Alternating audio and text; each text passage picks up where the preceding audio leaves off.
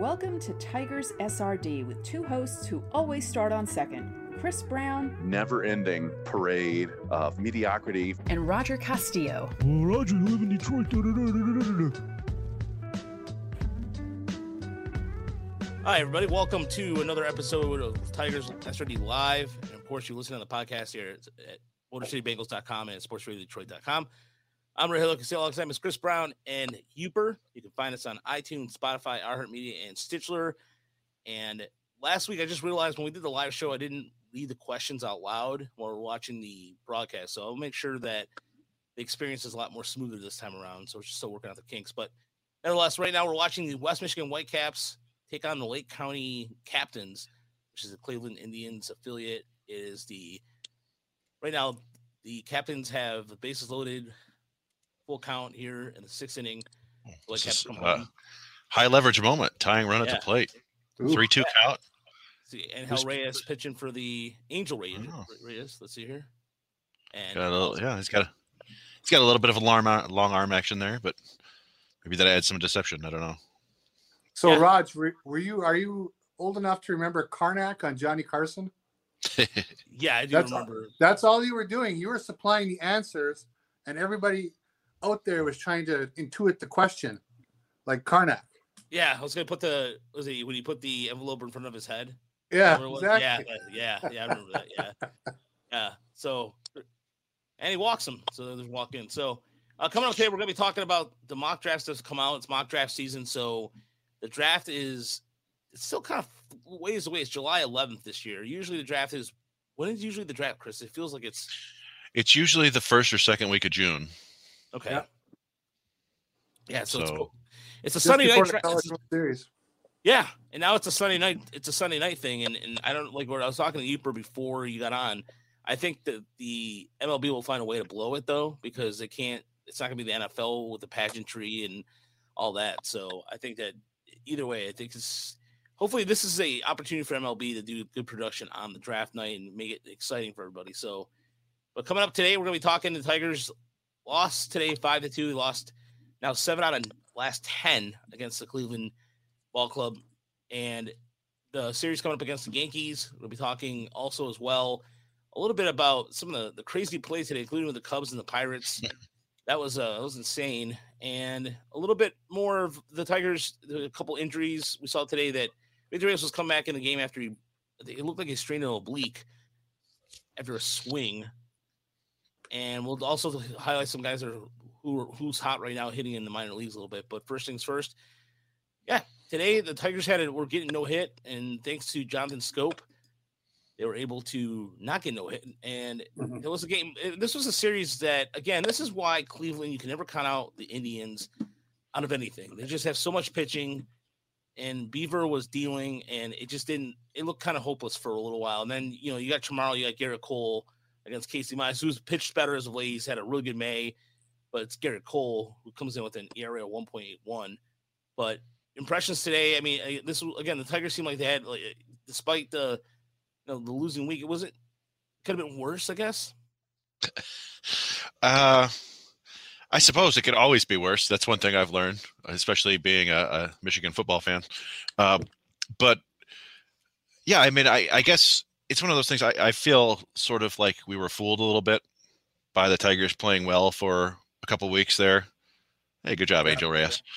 Uh, it, and I think it's easy to to when when that happens, it's easy kind of to forget that this is still a really awful baseball team in a poorly constructed baseball team. And you know, you go out you go out and get owned by Shane Bieber. There's no real shame in that, honestly. The you know, I, I mean, he was just lights out today. But you also see them? I mean, they had to scratch out a win yesterday. They, you know, AJ Hinch had to have Jake Rogers sack bunt. That's like that's sacrilegious to AJ Hinch. You know, he didn't bunt sack bunt an entire season with Houston. But you got to do what you got to do to get the win, and and this is what you do with an offense that can't really get stuff done. Uh, so yeah, it, it could have been worse, but uh, I don't know. I, I have I have a feeling that the whole season is going to have those stretches of misery that we all yep. put up with in April, and then that little ten game little burst of competence because a few things bounced their way. And then they settled into what they've done this week. It hasn't been miserable, but they played just well enough to lose. You know, and uh, I, I that's probably the kind of team that they are, and that probably adds up to about 62 wins when it's all said and done. Um, but you're right. I mean, when you see a matchup of Bieber uh, on the docket, you know that he overmatches at least six or seven of the guys in the lineup every day. So uh, runs runs are going to be scarce. They're going to have to scratch out a two-one win if they're going to win today, and, and it just didn't happen. Yeah, and, and you, you look at yesterday's one nothing game, and you kind of examine it a little. If you micro examine it a little bit too, where you you're encouraged by the, the starting pitching. I mean, the starting pitching has been better the last few weeks. The the Chris Fetter difference is the, the his effect has been there, and you're seeing relievers stepping up a little bit more. To Arena yesterday looked like he, he hit off he left the game with a looked like a forearm tight. Was it forearm tightness? Forearm cramp, I think they called Cramp. it, which is better than tightness, I guess. Uh, Yeah. When we're talking arm injury euphemisms. It's short-term tightness is a cramp. yeah. Yes. Yeah. but I mean, you, you're encouraged yesterday by the bullpen, who allowed one hit yesterday with uh, between Cisnero, Fulmer, and Soto. And I mean, even with the walk by Soto, you're still encouraged by the, the heat he's bringing. But then it's then another step too is like Tarik Skubal, who just all he's starting to do now is throwing the changeup more, in the, adding that to his mix. So he's got he's got his fastball, he's got his slider, he's got that split finger knuckle pitch. And in all of May, he was just throwing the changeup more, and that's been more and more. It's almost around twenty two percent per start, and it's made him a different pitcher. His walks have been reduced, and he's striking out more. Yeah, you know, I saw somebody, and it was a Twitter commenter. I don't know exactly who it was, but they were like, "Hey, I I think uh, Chris Castellani had talked about how, or maybe it was Scott Bentley. I'm s- I, am sorry if I'm getting it wrong, but somebody said, "Hey, Skubal's really close." You could feel it. he's getting lots of swings and misses now. You, you see it, and somebody's like, "Does it remind you of Verlander when he was young? You know, racking up high pitch counts and getting strikeouts?" And I didn't think that was right because, as I recall, young Verlander actually didn't get a ton of strikeouts at least like 20, 2006 Verlander. Uh, he, he had the stuff. It was, but his strikeout rate was like six or seven per nine. It it reminds me more of like Max Scherzer, young Max Scherzer with the Tigers, who would rack up these ungodly pitch counts, uh, but also put up double digit strikeout numbers. And I don't know if people even remember because he's evolved into such a great pitcher. There was like a, a, a long time where it's like, hey, when is Max Scherzer going to get his first complete game? Because he couldn't, he couldn't ever get it into like the ninth inning. Um, and I think that's what we're seeing a little bit of that from Skubal, where the stuff is there. He just needs to learn how to harness it more and, and go deeper into games. Yeah, and, and I don't know what you saw. I I bet was encouraged by his last start. It seems like too this the fastball velocity is up a little bit, and he's able to kind of sequence better. I yes, completely agree. He's changing speeds a bit. Uh, you can see that. Uh, the location is better. He's still he's even the whole time he's been generating the swings and misses. That's all going to play. I think people forget he's in month two of his second season. You know, uh, he's still a young guy. He he doesn't have a long uh, minor league track record to fall back on. You know, he's still on his way building his career. So we're seeing some good and some bad, but I, I I'm encouraged. I um, even on some of his bad games, you know, he's not getting pummeled for eight runs in two innings. It's more like he went five and he gave up three. A couple of them are homers. That's okay. Um, in today's game, he's getting better. I, I I'm I'm convinced of that. Yeah, and they definitely needed that. I mean, like I said, I could live without. uh, Can I live with more offense? Sure, but I mean, right now you can see the encouraging signs of the, the offense. But then you see some of the things that I don't know if you guys caught what Al Avila said over the uh, yesterday. I think it was yesterday on a Zoom call. so yeah, I'll tee that up for you, Uber. Uh, You know, it's one of those things where a lot of the fans were like, "Really, Al? Come on." The defense has been bad, but some of the I don't know, but you want to go ahead and, and let's talk about his comments a little bit. Those those comments were just you know pure Alvila gold. I was drawn to the searching for mainstays. I, th- I believe that's close to a quote from from his talk there. And I wanted to say, Al, you can stop. You can stop the search. Okay, the search is pretty much over on the 26 man roster. Uh, there's about four or five guys that are going to be mainstays. The rest of them are flotsam and jetsam that you can just, you know, bring in, bring out. No big deal. Stop searching. We know Jacoby Jones is not a mainstay. We know uh, Victor Reyes is probably not a mainstay. He's a bit part. Okay. Uh, so don't talk to us about that. We know the season is about the, what the season is. They're going to lose. Um, they're going to get draft put choices, and at some point, they're going to either hit and build a core and bring in free agents and make trades that, that build the core of a winner. But to say that we're searching for that diamond in the rough with this group, I mean, come on. Once you get past Jeimer Candelario, there, there's really not a guy in that lineup who is going to be uh, a starter on the next playoff team. So you can search for mainstays all you want, but that search is going to be short. Yeah, and uh, we had a comment in that came in uh, from uh, Cam Cam Cam Cam. Camarcano.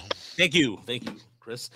Avila is trying to justify the unjustifiable. That's a good way to put it. Absolutely, that is dead on with that. That's uh, that's the old straining to do some explaining. Ned Flanders. All right, Carlos. Sorry about that, man. My bad. yeah, I'm just sometimes when it comes to names, man, I just yeah, I'm I'm running like miles a minute. Sorry about that, man. But uh as we were, no, it's just it's one of those things where I, every time I've seen a comment, every time I've seen anything, I was just like, it's a typical kind of like, what else you have to say? What else you're you gonna do, kind of thing. And there's really nothing else. I mean, it's just it's the same old, same old, same old, and a lot of fans are just they're over it. They are really over it. And the the biggest the biggest takeaway I have from what he said yesterday is is that he's not saying he's saying a lot or was the the Talking Heads song? You're saying uh, what's the uh, trying to think of the lyrics of the Talking Head song. You're, you're talking a Uh, lot. You're talking. You're talking a lot, but nothing makes sense. You're just my my lips are. se- Anyways, he's just Sure ta- he's not- talking. What, what, what, what did you say? I was just saying, you sure it's that we're on a road to nowhere? well, it's a road. You yeah, it is road to nowhere. But there's a when my lips are. He's talking about you, you. You're talking. You're not making a lot of sense. You're Yeah. not saying anything of consequence. And I don't know how I butchered David Byrne's lyrics, but at, at, at either rate, there's a lot of whole lot of nothing came out of that. And so, I mean, nothing's changed. So. I, I don't know if I'm. I guess I'm missing something. If I did, you guys find anything worth of uh, value there? I didn't actually hear the comments. I didn't know, so I, I haven't. Well, I have to go listen to those. he also I, he indicated that it sounds like he's in favor of and the tenor of it. He thinks that the seven inning double headers are here to stay, hmm and uh, Uh, you know, and some of the other rules that we've seen that you know we're not the, the ghost runner and so on is here to stay. Um, sounds like he's in favor of it. I mean, he didn't really go too in depth on it, but um, it certainly didn't sound like it's going to be a uh, something that's over with in October here. Yeah, that's that's one that I fully expect to stay. I think there might be some pushback about the runner on second and extras, but I think that might stay too. It, it feels like uh, whenever the players allow anything, it's just there for good now. Yeah. like I, I I don't know, but uh, But it's kind of like that telephone tax. They put it to 1894 and they still charge it. yeah, Oh, well, here's here's a comment exactly what he said too yesterday. Quote: We feel good about the progress. We don't feel good about the wins and losses where we're at right now. Well, thank you, Captain Obvious. Uh, well, yeah. I mean, I think Carlos said it right. It's it's there's not much he can say. yeah, right now when, when this is when even after a stretch of two or three weeks of playing solid baseball you still have the worst offense in, in all of baseball at least by war uh it's it's just it's and, and you're still among the worst teams in baseball i think you know they had climbed out of last place at at one point they were they would have you know if the season had ended i think they would have been picking fifth or sixth in the draft but i think they're probably back down to second or third now and the run run differential is still second or third worst so Second. second, Second. yeah I just looked at it. They're at minus 64. The Pirates are at minus 84 now. They've vaulted way ahead. the, the Pirates had that epic beatdown. Uh, who was it against? Was it the Braves? Yeah, they gave up a 20 Yeah. spot. Yeah, that's a tough one. all right. Well, it's time. It's time for Rogelio and Chris to go inside the numbers. All right. Uber, what's your inside number this, this evening? My first, it's 0.3 and then 56. So the 0.3 is the outfield, the aggregate outfield war of the New York Yankees. Hmm. And the 56 is the uh, WRC plus uh, one Brett Gardner. And I watched quite a bit of the Yankees uh, Blue Jays doubleheader today. They're finishing up right now. Um, first off, Alek Manoah. Oh my goodness, hmm impressive. Uh, I mean, like pitch by pitch, I was like, ooh, wow, ooh, wow. so uh, something to watch there for the Blue Jays. But the Yankee outfield, you know, they lost Aaron Hicks to uh, uh, wrist surgery. They don't have a center fielder, and um, their outfield production is pretty bad. Now, Brett Gardner's faking it as a center fielder again. I watched him throw a, a ball today from center field, and I think the only person in the world that thinks he has a major league arm is Johnny Damon. I mean, Johnny Damon. Johnny Damon thinks he has a cannon, you know. but uh, it was brutal. So I was wondering, in my mind, I always think, well, how could the Tigers exploit that? Sadly, we don't really have a center fielder to give them. Uh, but you know, I wondered if Ro- Robbie Grossman is someone who he's played some center field, if he could fake it in that ballpark for, you know, half a season. And is that a, a spot? You know, I, I if I were the Yankees, I would love to patch a 375 on base percentage in front of Stanton and Judge. Uh, so, uh, but the Yankees have some. They're going to be having to make some moves. You know, maybe they're going to think a lot bigger than a Robbie Grossman. Maybe they go after Kris Bryant, make him an outfielder because he plays there part time now. Uh, I don't know what that's going to be, but I think the Tigers, you know, the, the Yankees are probably going to need pitching too. They could try to package together some kind of big deal there um, as we get deeper into June and July. All right. That's a good. I, I hadn't thought about that, but yeah, they seem like a they would be a fit for Kris Bryant. I think. All right. What is your uh, inside number, Chris? So I actually had two before I settled on one that wasn't even related to the other one. So I, I will just say my first ones were 13, which was Shane Bieber's uh, swings and misses today on his knuckle curve, which is the most by any pitcher on that pitch this year. Uh, and then the second was 115.3, which was Jonathan Schoop's exit velocity on his home run, which uh, is the second hardest ball he's hit in his career. And he becomes just the third Detroit Tigers hitter in the regular season to top 115 in exit velocity. Ah. But those aren't my, those aren't the numbers I was picking. um, my number is 0.374, which uh, which is Harold Castro's ex WOBA, his expected weighted on base average.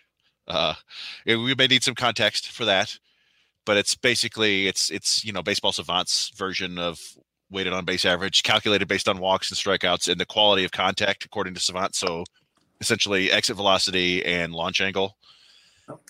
And uh, so Castro's batting average right now is 333, even after today. Uh, though based on his contact, they think it should be 342, which is you know just a little bit closer. But here's the strange one I wasn't expecting. His slugging is just 345 right now. You know, basically no extra base hits. But Savant thinks it should be 473. They think based on on how he's hitting the ball, his uh his slugging should be 128 points higher, and that's the eighth largest gulf among all hitters in baseball this year. Uh, I'm not here to say that he's suddenly going to start hitting for power, but if it does happen, that that might explain why. And then just for some more context about what a 374 uh, xwOBA means, that is one point higher than Jose Ramirez uh, so far this year, and one point one point behind Nelson Cruz. It's it's top 50. So I don't know. I've I've made fun of uh, the beat writers seem to to love Harold Castro. Hitting Harold Yeah. Castro. Yeah, and I could never tell if it's uh, Sarcasm. you know yeah yeah or just weird or, or what. But uh, I mean, you know, if he's gonna hit 340, then sure. Play him, and he Yeah, walked twice yeah. today. So what the hell, man? Just keep playing him, I guess. Yeah, there's, There's people always who room want. for a dude hitting 330. Yeah. Yeah, there's people want him to start as shortstop. Um, well, you know, he, he can fill in at shortstop. He's he plays uh, eight positions. He's just not great at any of them. Yeah, he's got like I think well, he's like a one double, correct? Yeah, that's it. Yeah, yeah, but uh, Savant thinks he should have many more doubles. So when, it, when when they say something like that, are they just saying that just by happenstance, he's got a couple of balls that should have rolled up the gap and didn't, or rolled down the line into the corner. That's a good and, question. and instead, they're just happening to be going straight out to the right fielder. Or I assume that that's what they're talking about. Maybe it's uh yeah, it's hard for me to to figure out. I, I think maybe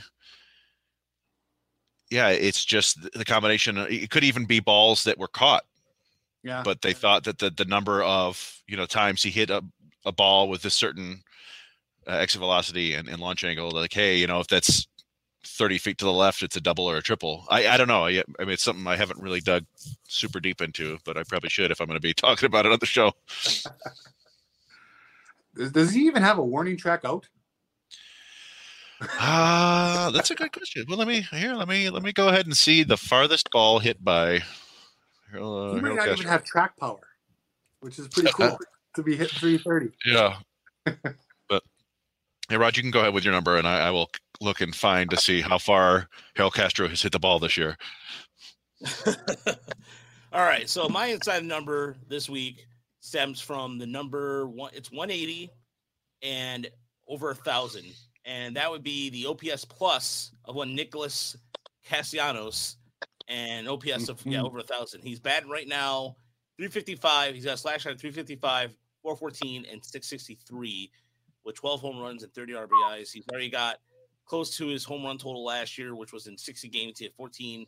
He's almost there already. He's on a tear, and I'm bringing this up because I think it was I think it was um it was Kean Tiger Minor League Tracker was talking about his numbers, and and I saw the swing from Jules post a swing on Twitter earlier, and Castellanos has been a beast, and it's just one of those things where you look at and just kind of like former Tigers just continuing to haunt the team, and I'm not doing this just to rub it in anybody's face, but it's just his numbers are impressive, and Oh. he's still doing. He's doing it by just Cincinnati's not been. Cincinnati's been really inconsistent. They're not having enough pitching, but Castellanos has been a fun watch. I mean, you watched him earlier, have some words with the commissioner, with the with the fan, and I don't know. Yep. It, it's it, it's making Cincinnati Red ball, Cincinnati Reds baseball exciting, and that's something that I wouldn't mind having that bat back in the lineup. So Oh, no question. I'll tell you when when it comes the term plate coverage, I mean his picture should be next to that in the dictionary. You know, in the encyclopedia, whatever.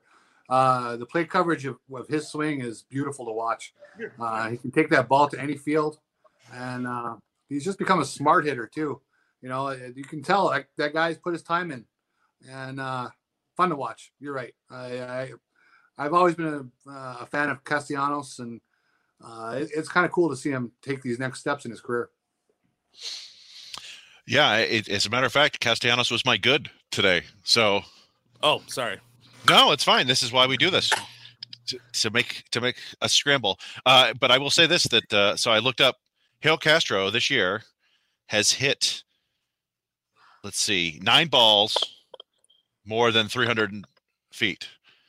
As a matter of fact, he's got he's got 14 balls that are hit hit more than 260 feet, and all of them are outs. Every single one.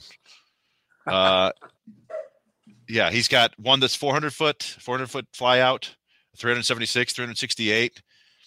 So yeah, they, they've got expected batting averages on on a bunch of these outs that range from, you know, 069. So that must have been a, basically a can of corn to 566. That was a line out with a slugging of 1050. So yeah, basically every time he hits the ball deep, it's caught.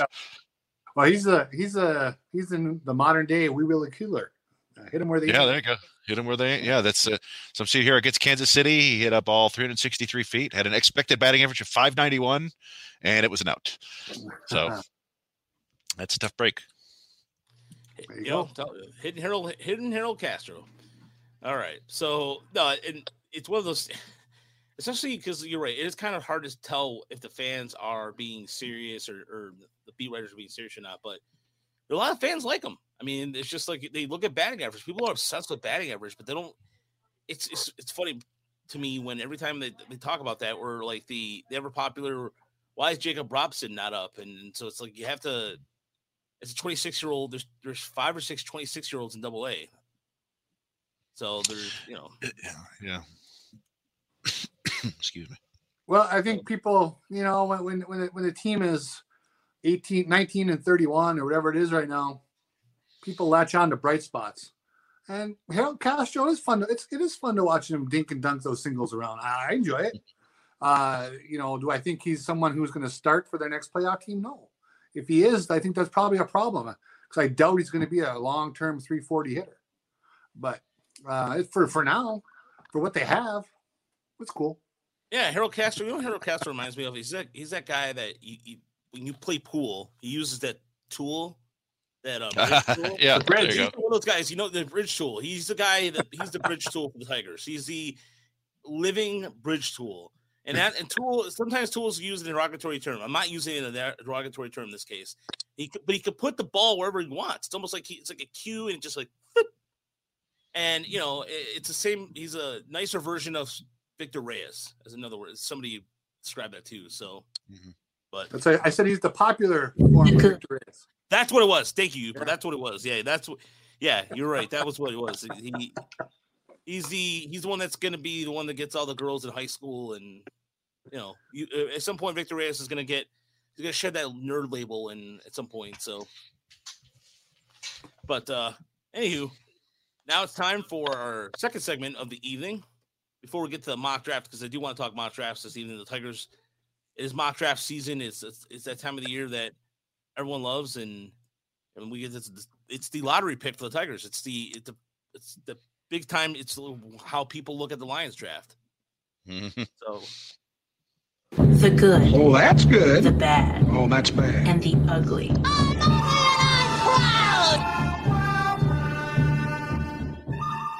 all right, Chris, what is your? I took your good. So uh, again, I apologize about that. So, No, it's fine. uh, Yeah, I mean, I was just it, it's just fine because I, I I was yeah, I was gonna basically say uh, what you said about Castellanos, other than uh, and I was gonna try to I guess take one because I've never been a huge Castellanos fan. I, I just never been a, a, a believer that his offense was uh, sustainable, generally speaking.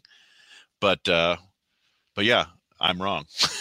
No, but by the way, at least so far this year. So Steve Butts chimes in with a quote. I think Harold Castro appeals to the pre-analytics baseball archetype of a guy, and that you know what, Steve, that's a really good point. That's a good way to put it. Absolutely, spot on. Yeah, well, I mean, it, it is weird. You hear a lot of the the complaints uh, about baseball right now about there's not enough guys who put the ball in play, and it's like it's Yeah. you would think that these these people complaining just want like a team full of Harold Castros, which would be fascinating to watch. Uh, they'd- they'd, you know, it would it really would be. There'd be like zero home runs and uh, not a lot of traffic on the you know bases other than singles, and but it but it would be kind of fun. Um, and I've got a silly proposal for getting more offense, but uh, we'll save that for some other time. Uh, but I was just gonna say, you know, uh, switching up on the fly, the uh, my good. How about Max Muncy for the Dodgers? Uh, I, and I wonder how long it is. One of these days, we'll have to rank rank these like the, the sort of found money players. You know, people remember Max Muncy was with the Dodger or with the, the A's and didn't do anything, and he just got signed as a minor league free agent. I believe with the Dodgers, like they've done, like they did with Justin Turner or you know JD Martinez, Jose Bautista, these kind of guys who come out of nowhere. Maybe Adolis Garcia.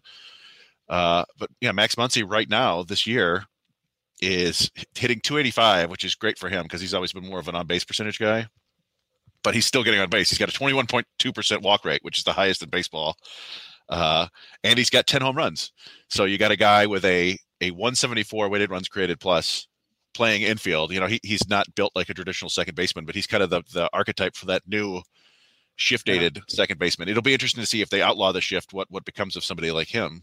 He could just play first base, but of course the Dodgers have you know Cody Bellinger to do that too. But yeah, he, he's just uh, he's 30 now, and you wonder how much longer he can do this. But he's got he's at two and a half WAR right now, F WAR, uh, after 10 WAR in his first two years with the Dodgers. He was kind of down last year when he only hit 192, but he seems to be back, and it's just like man, like, ah, it'd be nice. you know, just just find a random five WAR player on on the scrap heap would be cool for Yep. the Tigers.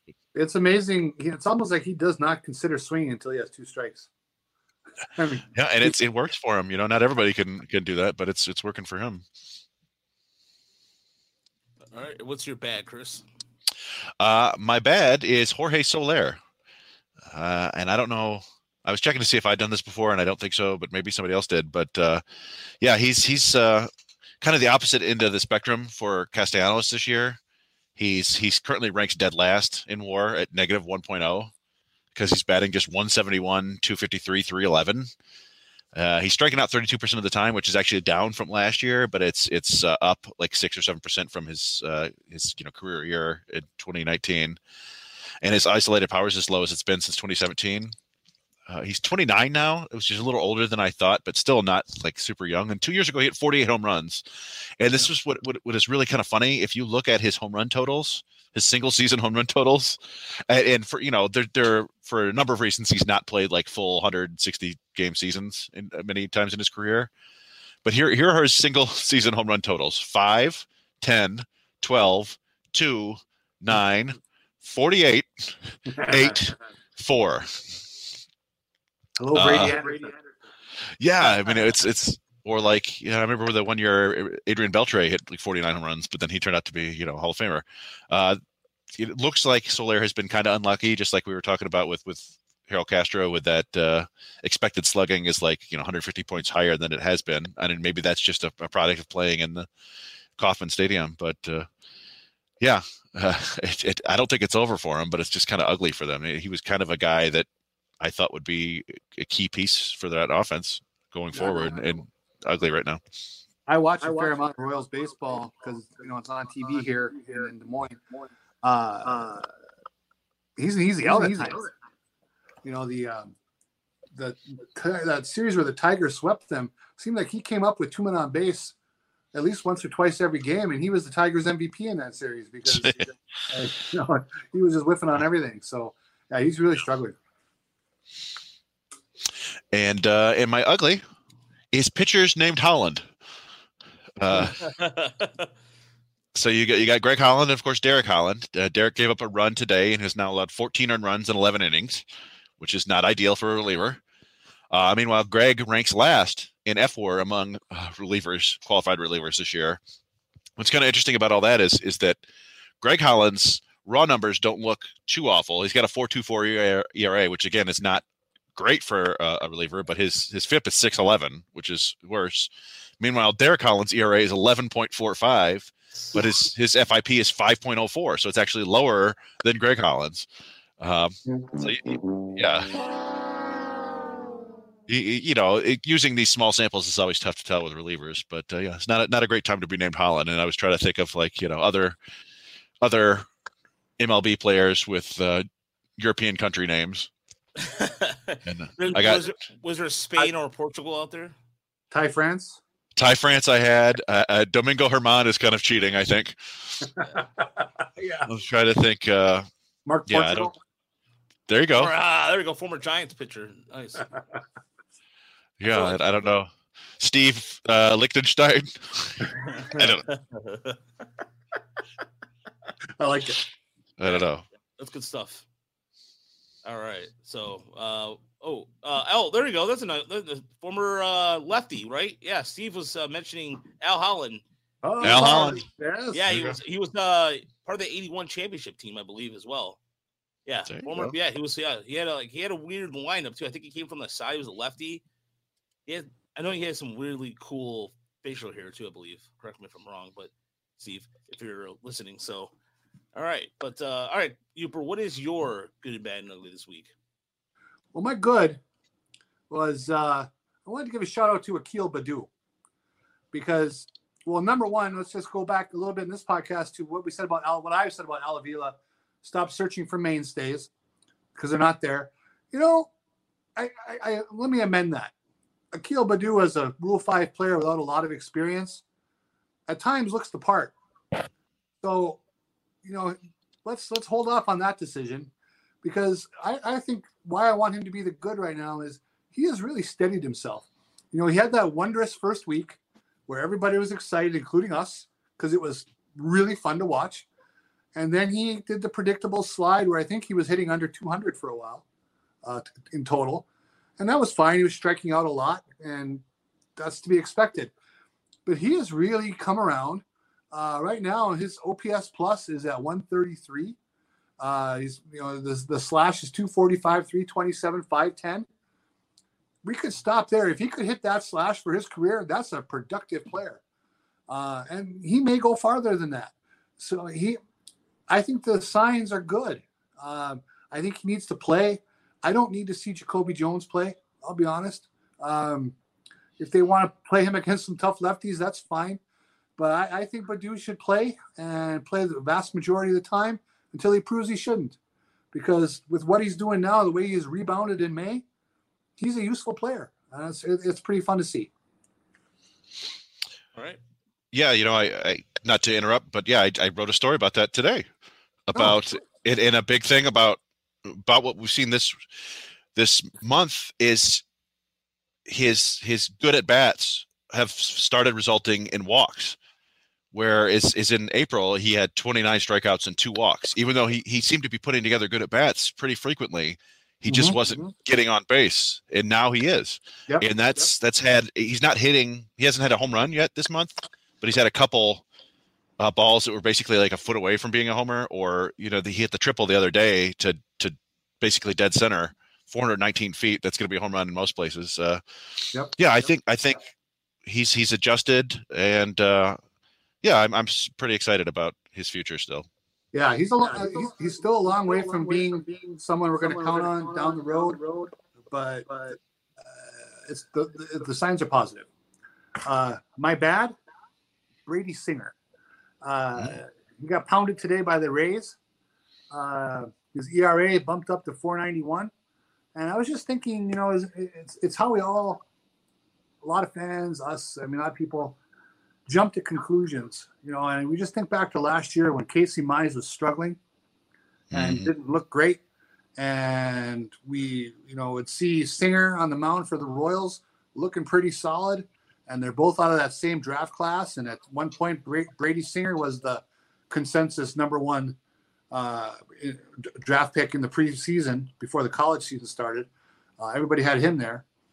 And we're thinking, oh my goodness. I mean, there are definitely people making those comments like Tigers got the wrong guy, you know. Mhm. Now we fast forward, you know, we're, we're two months into this season.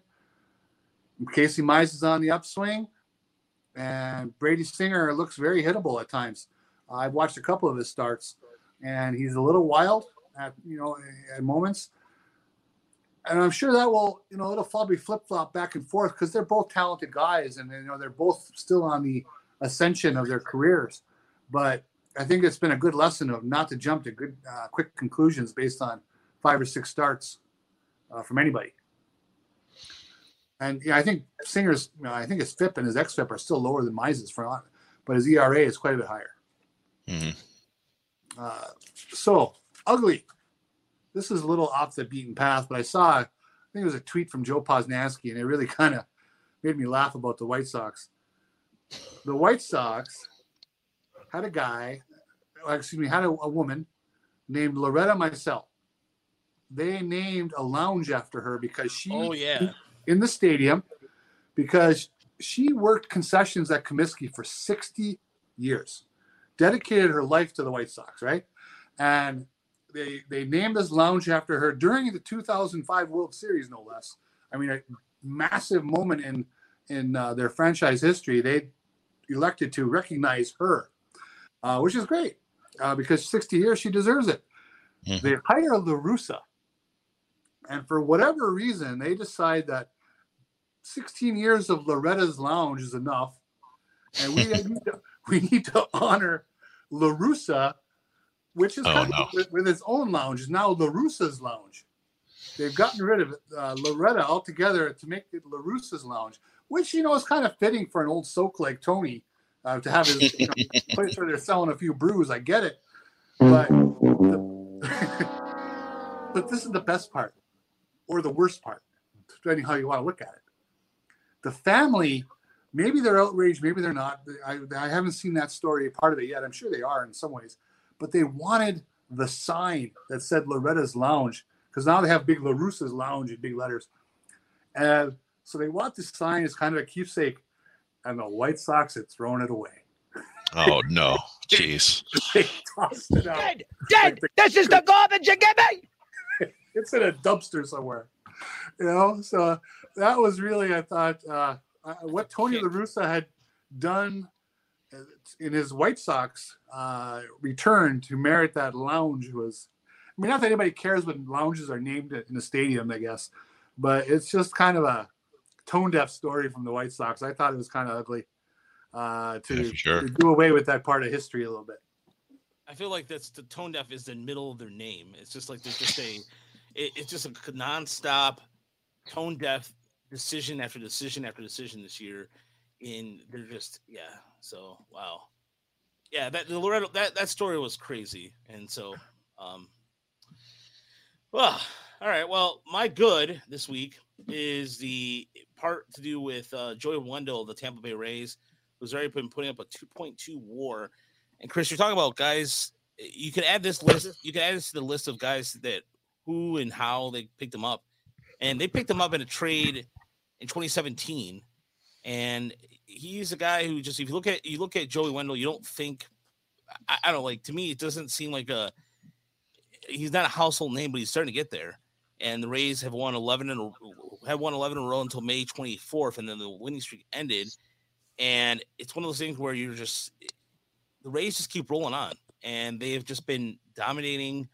And the only team they haven't really figured out is the Red Sox. They're 0 3 against the Red Sox. But Joey Wendle, is he a household name to you guys both? Let me ask you guys real quick that question.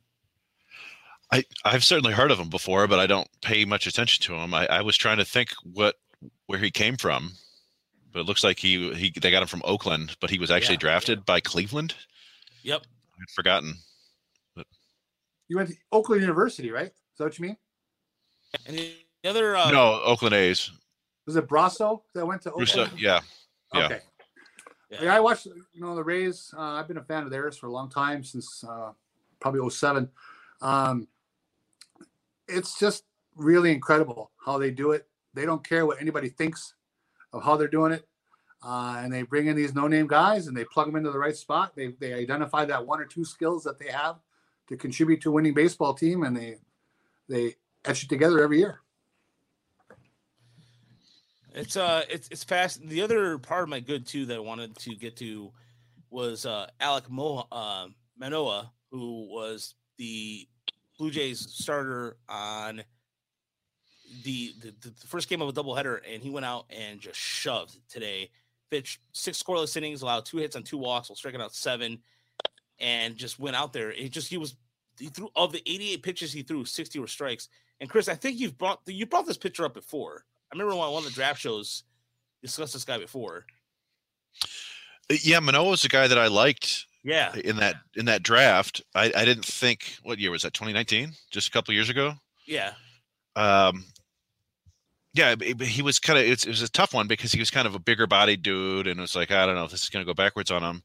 And it was like, okay, he's got a fastball and a slider. Does he have anything else? And it looks like it's not going to matter because his fastball and his slider are just nasty. And we saw him pitch against the Tigers this year. Sort of saw him because remember Toronto didn't have. Uh, you had to get like that that secret uh, center field camera to see the Toronto games in spring training. But yeah, he he uh, I think he struck out the side against the Tigers, and yeah, it's just a it's a nasty upper nineties fastball and, and a, a great slider, and I, I swear I made some joke somewhere uh, about Manoa Manoa Blanc, which was like a, a very a very like small targeted shoe joke shoe baseball joke and i know i but i couldn't find where i put it so maybe it was just in my head because apparently there's a, there's a shoe called like like Manolo Blahnik or something like that, right? Manolo, And Manoa- Blanc, yeah. Yeah, a- and Manoa Blank is close enough for me. So Sure. there you go. I watched Yeah, quite a bit of that start today. It was impressive. It was strike after strike after strike, and that slider was a tight little nasty bugger to hit. Uh, you could see it. Now he doesn't have a lot of experience as a pro.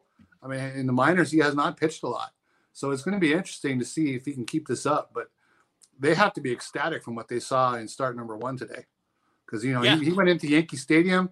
He he he, he went right after Aaron Judge, uh, all those guys, and it was, it was quite an outing. Yeah. Considering too, they have Richardson. Um, the other the, Toronto's got some pretty good prospects in their system, and that was the one that you know you weren't expecting to see, but he put up some really good numbers at AAA, and he just went out there and it was just swinging it, and so. it- I gotta you gotta be encouraged by that. That they have somebody that the third, third, third or fourth best pitching prospect can go out there and shove like that, and definitely needed because Toronto's been having some injuries and their rotation's been kind of uh, hit up with injuries. Or I just said that. That was redundant. Sorry. Um, But yeah, so nevertheless, uh, my bad is something that, that should have been the we talked about this with the Reds. About Nicholas Castellanos last week, or being the uh, part inside numbers last Thursday. The Reds. This is where the Reds are struggling a little bit with just pitching, getting consistent pitching. They allowed 19 runs to the San Francisco Giants, uh, 19 to four loss, and it was one of those things where you're looking at the, the Giants are the Giants are one of the best teams in the all of baseball, but 19 runs was the highest output of the season for them, and just kind of magnifies what's going on with the Reds. And, and, and you look at the draw the fact again, they can hit the Reds right now are sitting four games under 500. And you wonder if they just had a little bit of pitching, where would they be with this offense? I mean, they have some pretty good offense, but the 19 runs last week just stood out to me as a bad, bad stretch of baseball for him. And my ugly this week, and it's something to do with a very simple thing that happened today, or it was, it was yesterday.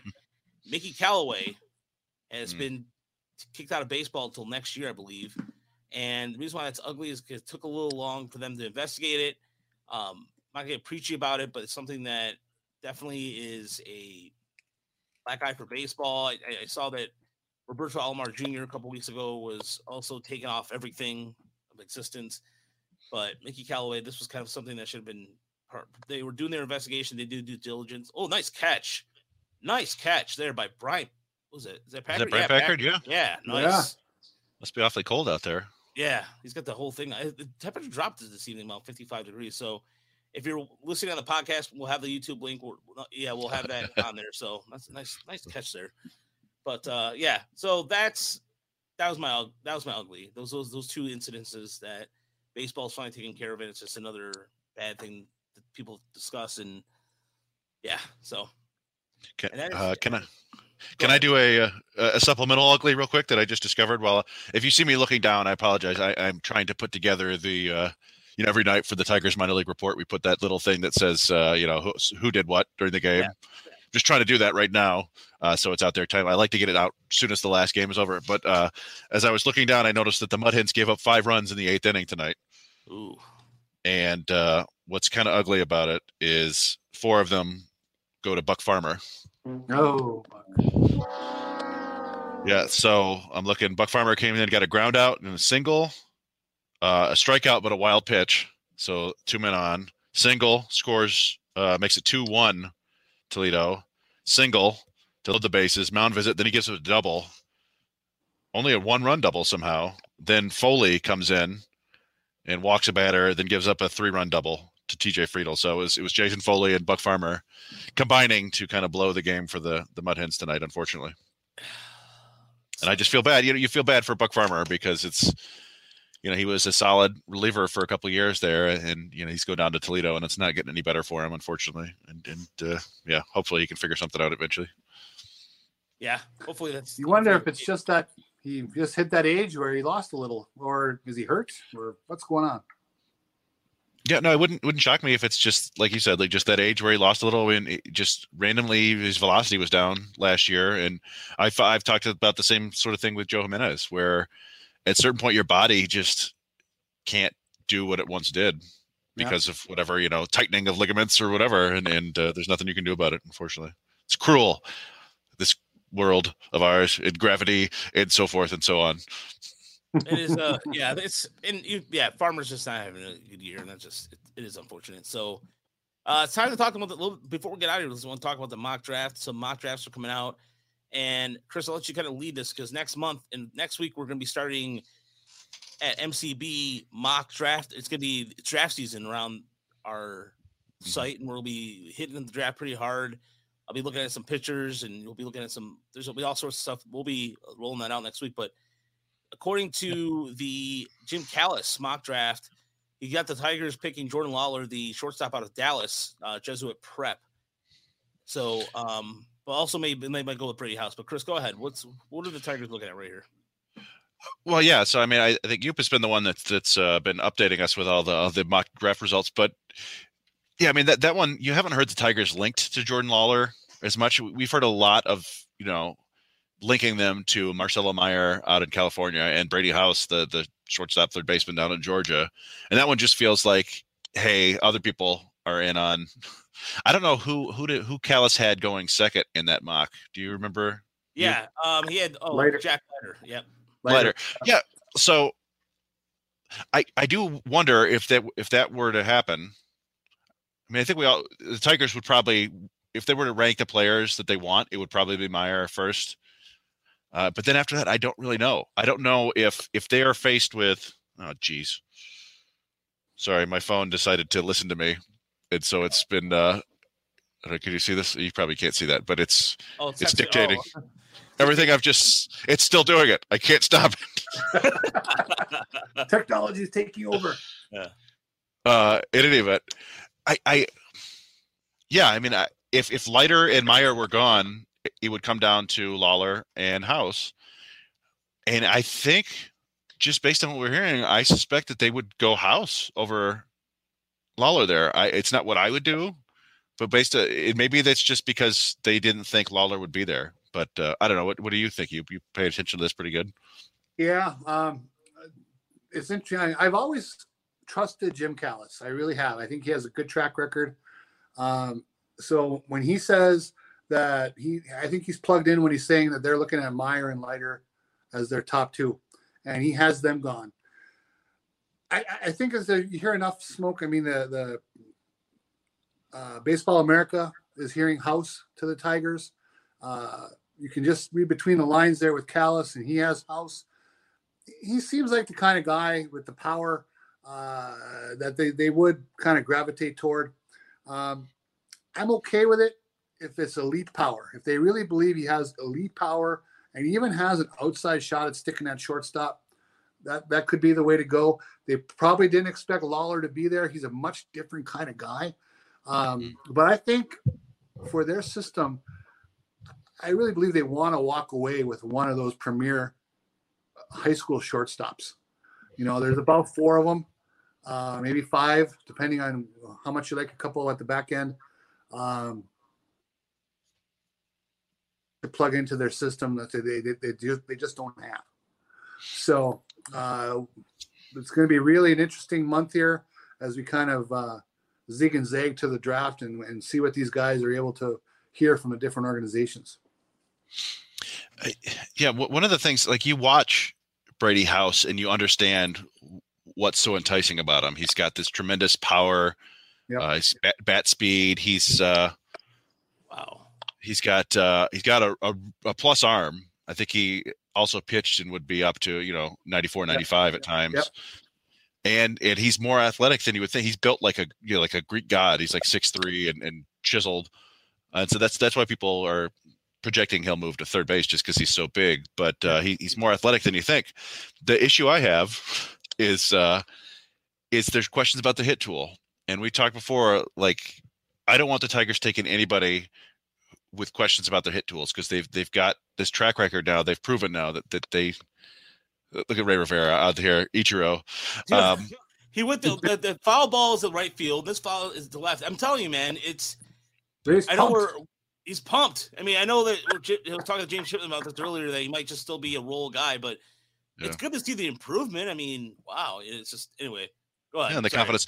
Uh, no, but, but as I say, and I think there have been there's been talk that Al Avila was down there watching uh, Brady House. Uh, but I would like to remind people that Al Avila was also down in Georgia watching Parker Meadows a couple years ago, and Parker Meadows has lots of interesting tools, but he's not going to hit. He can't hit with any type of authority at all, and I, you know, if the Tigers could teach him to hit, he'd be a great prospect. But I, I don't see it, and and that's I just worry a little bit with Brady House. Now maybe the the early reports about him having maybe like a, a below average hit tool or worse aren't true, and he's improved in that regard. But that's what scares me about him. Whereas uh, Lawlar, is a guy I think who has a pretty solid hit tool, one uh, one of the better hit tools overall in the class. He's a guy I watched him a bunch in the summer so, uh, showcase circuits, and it was very reminiscent of Derek Jeter, the way he would he would pull his hands in and hit a ball hard to the opposite field, uh, at fairly frequently. And, and against good velocity and stuff. So he, he's a guy that I, I trust his hit tool. He's a plus runner. He's going to stick at shortstop. The question with him is the power and there some people were worried early in the year because he was striking out a fair amount in high school but uh, i don't know we we talked about that before you but i think that we're like you know what's what what that could involve for a high schooler who knows Yeah, I think what happened there, his first 100 at bats, he had a few strikeouts. It was a little high. Then he went about 22 at bats without a strikeout, and all of a sudden, the number looked just fine. So, yeah. You know, yeah it, and you never know if if like you know he's the only you know real run production threat for his team and he's tr- trying you know expanding the zone to try to help him win. Uh, it's tough to say but I, I don't know. The one thing i keep coming back to is if lawlar and meyer go one two would the tigers really take brady house over jack leiter if he's staring right there? That's you got to have you got to have you got to have conviction if you're taking i mean they're both kind you know risky. But man i mean you know jack leiter was we're talking about for six weeks this year he was the kind of slam dunk number one. And and there are some you know like anybody else cracks show up in their game. Leiter's, you know the the the control and command might not be quite there. Uh velocity took a dip. He's gotten hit around a little bit still I, I just it's it's hard for me to believe that when faced with that decision they would we would pick the high school shortstop over the vanderbilt arm Yeah, and you know, it. Uh, here's a good one too. This is what Steve was saying. Uh, a lot of people have Pittsburgh taking catcher, the catcher from out of Louisville. Henry Yeah. Davis. Yeah, Yeah, and and well, and that's as as much fun as it is to speculate about all this stuff. What we really don't know is is the signability. Yeah. I mean, we know all these guys are signable, but at what price? It, and who's going to try to do some sort of you know, for lack of a better term, shenanigans with their bonus pool? And uh, and that's why we talked about the one we briefly touched on uh, the, the scenario where the Tigers might try to take Jackson Jobe, the the prep right-hander, I believe, from Oklahoma Yep. I bel- yep. uh, who, who They some people protected are with the with the Rockies at eight. at eight. Yeah, some people think he has the best stuff overall of any pitcher in the draft. Uh, and would the Tigers take him at three and try to save a little bit of money and then use that to to get one of the shortstops, maybe not one of the top three or four shortstops, but another shortstop to to fall to them in the in the supplemental round. I don't know. It's it's tough to say. There's a lot of uh, jockeying that could still happen. Well, you know, the Tigers have the second biggest bonus pool. Right. So they definitely have the room to be aggressive and to spread cash around in later rounds uh, to try to emulate a little bit of what they did last year uh, in, a, in a draft that you know has been mostly praised from most corners. So I could see it. You know, I think the the cap, uh, the slot, excuse me, for the third overall pick was uh, just over seven million. You know, if they could find a way to save, know, half a million dollars on somebody and and, and move that into pick 32 uh, to bump up the value there, you know, you could see it. I mean, that, and teams do that. Uh, people are already speculating the Pirates uh, that all speculation about pick number one could go off the table really fast if they find the right guy who wants a bargain so they can spread cash around later. So that would be a very piratesy move. Yeah, that, I was just gonna say it fits the stereotype. And and M Brown, Mr. Brown at 320 Twitter said Law actually hinted at Joe being an alternative to Meyer today. And look, the, the well, let me let me just say this: the one thing I don't wow, Riviera is running fast. Um, the one thing I don't, I never thought I'd ever say that. Um, the one thing I don't, and this just goes back to the days of Scott Moore being drafted by the Tigers. This is development, the development process. I mean, the reason why Riley Greene's doing so well is his father's a hitting instructor. Riley Greene is a pure athlete, and uh, just he's got a lot of pro instruction around him. And, and look, the Tigers have done better drafting. I'm not going to try to disparage what they've done the last couple of years. You're seeing some of the results right now with Kerry Carpenter right now in Double A, just spending a short time is off to a really good start. You see Ryan Kreidler's off to a very aggressive assignment right now. Even guys like Cooper Johnson who've reworked to swing a little bit. Some of the guys that we- we've been watching quite a bit. Dale Rosa got the call up today to West Michigan. Um, I know Dane Myers just got called up to Double A, but it looks like more like they need another body there. But still, nevertheless, there are some signs there, but at the same time, I just don't trust the Tigers developing. I'm still not there. The Tigers developing a prep shortstop unless this guy is ready, good to go. Like eh, you know what I mean. Like, and sorry if I sound like an a- a- asshole, but it's just prove me wrong. no, I man, I uh, that's uh, sorry. You, I, I was just saying that that goes along with what I was saying. I it the Tigers have a long track record of not helping, uh, you know, toolsy guys learn how to hit. Kale Org, you know, take a pick a name, and and you know, it, it just Yeah. it's not something they've been able to do. Maybe they can now, but uh, I'm a little bit skeptical. In a perfect world, if you take the signings out of the, the the bonus pool out of it, and you just went strictly on talent, you know, I, I'm willing to overlook the organizational track record and bet on the talent. And if they truly believe that uh, Brady House has, you know, 35 home run power, uh, and maybe the hit tool he can keep it at 275 or 280 and be Nolan Arenado and not hit 230 or 220 and be Mark Reynolds. Uh, you know, I, I think you roll with that. I I think you got to trust your scouts there uh, on what the talent level looks like, and you know, then just trust that they're going to they're going to fulfill what you see. Yeah, it's just kind of a bummer now because we, you know, Tigers fans were getting more and more, uh, you know, used to the idea and kind of embracing the idea of like, hey, Marcelo Mayer, that's that's a great pick at number three, and like, Yeah. and now it's like, yeah, well, everybody else is noticing that too, and he's probably going to go in the top two. So it's kind of a bummer because uh, yeah, it's a guy with a pretty left-handed swing and power potential, and, and, a, and a pretty good chance to stay at shortstop. It's not a guarantee, but uh, Well, Keith Yeah, Law still has Keith Law still has Meyer to the Tigers.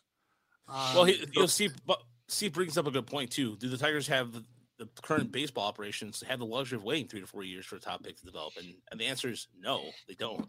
I'm sorry, you didn't mean to interrupt you, but I'll no. bring that up. Though. Uh, yeah, I mean, I, I, I- I would hope that they're not drafting based on their jobs at this point. Yeah. Um, because then you take Henry Davis, right? If that if that's the case, then you then you take Henry Davis or Yeah, the the best college hitter, the one who's Yeah. going to probably probably move the, the the fastest. I would think. And the one thing, I guess, like uh, you know, Brady House could be a developmental project, but ideally, you know, you're picking the top five. These guys, eh, they're going to move quickly no matter what. Like we've seen Riley Greene, he's in Double A already. You know, knocking on the door. Alek Manoah, 2019 pick in the majors, something like that. You know, if you're picking in the top, the, the guys are going to move quickly. So, yeah, man, I, I don't think it would be smart for them to like really go after developmental projects. But I think for the most part, the top five talents aren't going to be that too intensive. It's just, it's just, it's the Brady House that the one that, that scares me is all. I just wonder, you know, it seems like he had a little bit of a down summer last year during the whole quarantine COVID era. What does that mean on the high school level? I don't know. Uh, But, you know, obviously, that by all accounts, he's really resumed his upward track this year. Mhm. So I'm just wondering, in the eyes of the evaluators, uh, do they see the hit tool as not as big of a, a, a problem right now versus maybe the lagging indicators that we have uh, from when what happened to him last year? I mean, how much of that is still living in our minds? I don't know.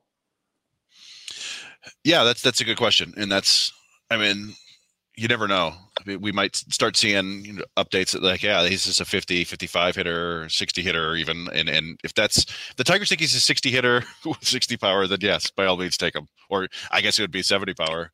Um, yeah, I don't know. It, it'll it'll be exciting, and, and that's one of the things. Like, so so my I'm plans. still, I'm still all in on Mayer. I'll tell you. I would Yeah. love that happen. I want that left-handed bat. Uh, he looks like a smooth athlete. The game, the, the in-game power started to show up a little bit earlier this season. Love it. Yeah. No, and, and that's we touched on it. We're gonna we're gonna try to turn June into kind of draft month. Although it is a bit odd to, to do that and then have another week or ten days until the actual draft. But I kind of wanted to kick it off with a mock draft that we all do, where basically we get assigned teams and, and we go through and, and try to make the decisions of what, what they'll think. Just starting off, and then throughout the, the course of the month, we'll be doing player profiles, and then I want to do another mock right before the draft just to see you know what we've learned if that Mhm. makes us more interested in the players. Uh, I mean, we'll switch up the teams, or whatever. But that's good one idea. thing. And and uh, you know, I'd like to do. I want to do some research on the history, Tigers' history of drafting high school players in general, uh, and and all that good stuff. And and, and maybe uh, you know, and Raj, you you asked for. And I like this because you you like to dig into some guys and you found some interesting ones last year. So I don't know if you want like sleeper arms or guys that might fit more in that second round. Whatever Give me you some, prefer. uh, give me some sleeper arms, maybe the second round. Okay. You know what? I'll, I'll debate about that, but I, I do like both of them. Are, that's that- that's a tough decision to make right now, off the top of my head. But, um, but yeah, definitely, I I think there's some really good possibilities in the second round. But Yeah. so Yeah, I, I think we, we should do profiles for probably about 10 players who might go third overall. I mean, I think we're, we're talking about four or five, but who knows? Maybe Khalil Watson sneaks in there, maybe Jackson Jobe, maybe Sal Frelick. We're not even talking about him. Uh, and then after that, it, it'll be interesting trying to, it'll be kind of more sleepers, not sleepers so much, but guys who we think they could go in the, in the, that 30 to 40 range. Oh, it's going to be very fun to see what they do at picks 32 and 39 and how much money, what money they save and run Ooh, at pick three and, and, you know, how aggressive are they going to be with uh, uh, maybe a Jaden Hill or somebody like that? or Yeah. if, if Mooney's on the board. Yeah. Yeah. I mean, uh, we know that they scouted him. I mean, it's, he he's, lives close. So you would hope they'd scout him. I, you know, we did have, I did get one question All right, sweet. We uh it said how long before Willie Castro is in Toledo? This is from Shakesilla eighty six. Uh so yeah, I don't know. What do you guys There's- think? I, look, I, I know that AJ Hinch recently said that he's got a longer leash, which I don't understand why he does, considering that Hinch likes good defense and he wants guys that are fundamentally sound. And Castro does not look fundamentally sound right now. And but then you look down in AAA. Okay, so you have Paredes there, and somebody on Twitter earlier was like, "Don't, he's not ready yet." Uh, I think Mhm. Paredes is, is showing some extra base power. He had a triple tonight. He had a home run the other night either you go with Paredes along the lines. I know that uh, even somebody asked if uh, Adrian is it or is it the Gonzalez? Um, Yariel? yeah, Yariel, Yariel. yeah. Yeah, is Yariel Gonzalez the dude? The answer is we do not know. I know that they they signed him from the Cardinals organization. He was, I think he was as close as he got to was Springfield, the, the Double A system, and then he came up for the Tigers. He was starting to Erie, then he got up. He's got five home runs. He plays. He's- He's got two more in Erie too, so technically he has seven. Yeah, so he has seven home runs. He leads the entire system in home runs. He can play second base, third base, and I think first too, I believe as well. Mhm. So he's a utility infielder. But I mean, if they're gonna go with a four, guy on the forty man or, or uh, roster, Paredes might be the way to go. But then, like I said, is it is he? Some people says, well, he can't play shortstop. Well, he has played shortstop before. He has played second. He's played third. He can play all over the infield. So it's just a matter of if he's not if the Tigers thought he would be ready by now, I think they would have called him up, which is why I think Castro's got the longer leash. But at some point, uh, I don't think he's going to last till mid June. That's just me. That's just a guess. Yeah, I mean I, I would guess that he's probably got another week or so.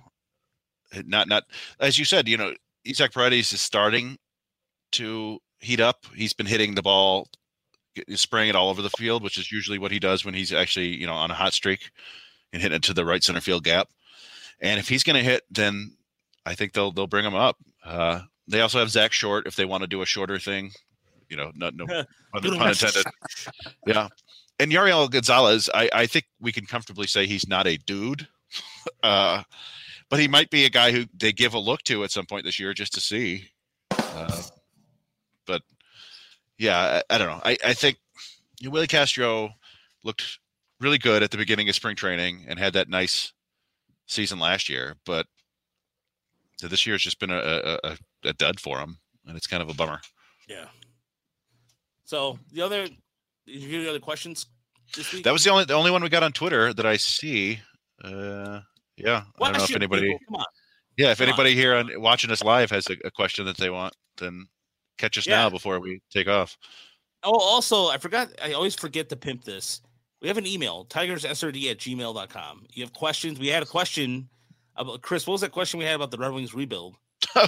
I yeah, it was it was what was it? It was something about Moritz Seider. Why did Yzerman get yelled at for Mo Seider? Yeah. Uh, where yeah here Mo Shid. Why was Mo Seider pick deemed controversial by Steve I, Adam S? I'll have to pass the question on to Jason on that because I have no earthly idea how Uh, to answer. you know. I, I vaguely remember that he wasn't considered like one of the top five players in the draft, and they took him with the top five pick. And uh, so there you go. I, I Mhm. that's probably why it was controversial. But it's from all the sounds of it, it sounds like he's good. so I don't know. I would good So pick. what by did you think of the Pirates play today? Oh, well, I mean, you know what? I should pull that up because I think that's something that definitely I I use the the Yakety Sax. Yeah, the Benny Hill. Yeah, the Benny Hill theme is a kind of a Yeah. I don't know. I, I was somebody somebody made a request for it, so they were like- they were they were asking if that was possible. So, um, or something like somebody was like the, the internet needs to come through with this, and so let me let me find that. Let, oh, for anybody that's watching on YouTube, let me let me share the screen a little bit here. Um, Yeah, it's just really interesting how, and again, this was an extremely rare set of circumstances, right? But how they just didn't know the rule. Uh, they Yeah. never had to try to get that runner out at home. yeah, it was one of it, it- it's something I've seen on a Little League. Go ahead, Chris. No, I just yeah, it seems really bizarre. They they could have he could have crossed the plate. They could have just sat there, sat there for ten minutes and then gone and tagged first base, and the, and the run wouldn't wouldn't have counted. Right? It's Yep. so strange. With two out, or for a runner to score, uh, the runner cannot score if the if the batter runner um, Yep. has not reached first base, whether it's a tag or a force. Yeah. you make the call. you make the call. Maybe that's the, the new segment. Well, it was Yeah. funny that there was something happened earlier today. I was my, my son has been wanting to play, uh, you know, hit the ball out in the front yard, which is great news for me. Yes. Uh, and but we weren't using a real ball, whatever. And he fouled the ball and it popped right up and like landed on his head. And it made me wonder, like, if that happens, what's the batter? The batter, I assume, is supposed to get out of the way, like if he's in the batter's box, he pops it up in foul territory. But what, like, if he just stands his ground, what's the ruling there? That'd be just a foul ball. So if he, he fouls it up and it's right above his head and he doesn't move and the catcher can't get it, it's just a foul. It's not a interference of any capacity. Oh, I, okay. How high? How high was it? I'm sorry. I guess that's Oh, wait, wait, I mean, just my son. It was like you know five feet, ten feet in the air, but it was like you know it wasn't anything. I just it's Okay. curious. He- I would think I, in this situation it wouldn't be like a sky high pop up. It would just be something that was short Oh, enough that he could. Yeah, if it's just a little quick thing, if it hits the batter, it's a foul ball. Um, but if it was um, uh, a high pop up that was right there, then they would have to get out of the catcher's way. Uh, Yeah. Or, or it would be interference. Yes. Gotcha. All right. I figured as much, but I was just like, huh, I wonder what the ruling is there. If you could just stand there and, and knock the ball out of the air. You made the call. All right. Yeah, so, there you all go. right, we're so we're out of here. Thanks so much for listening to Tigers SRD. There'll be a Ray Rivera batting breakdown. I'm going to break down. He said he changed his swing, and he's off. He's he was named the High A Central Batter of the Week last week, along with Beau Brieske, who was named the Pitcher of the Week. So I'm going to break that down, and we'll be doing that tomorrow. I know Chris, if you want to join me for that tomorrow morning, uh, Yeah, I'll give it a shot. I, I uh, it'd be definitely interesting. And I, I still remember when when Lance Parrish, we asked him specifically, and he said, yeah, if he doesn't stop hitting off his front foot, he's not going to make it to high A. And this was two years ago, yeah, and it, that's what it looked like was going to happen. And uh, yeah, I don't know. He's he's hitting the ball. It, I I would consider it a a moderate triumph if he hits his way to double A because I didn't think you know after he was playing poorly and then got suspended for PEDs. I think yep. or I, I don't know if it was PED or a substance of abuse yeah, or whatever, but yeah, PEDs, yeah. Uh, I thought he was basically done for. But uh, you know, he's here in high A now, and and he's hitting well enough that maybe he can get boosted up to to double A soon. So yeah. It's it's one of those positive stories in a minor league system that doesn't necessarily mean that you know he's going to be the majors. But yeah, I'm definitely looking looking forward to it. Yeah, he's not going exactly. Dude. That's I just want to clear that up once and for all. I mean, if it's end up being a dude, we'll be all shocked. So until next week, we'll be back. Uh, it'll be June. I can't believe it's already gonna be June. Happy Memorial Day weekend, everybody. Hopefully, for everybody who served, we appreciate it, and we'll see you next time.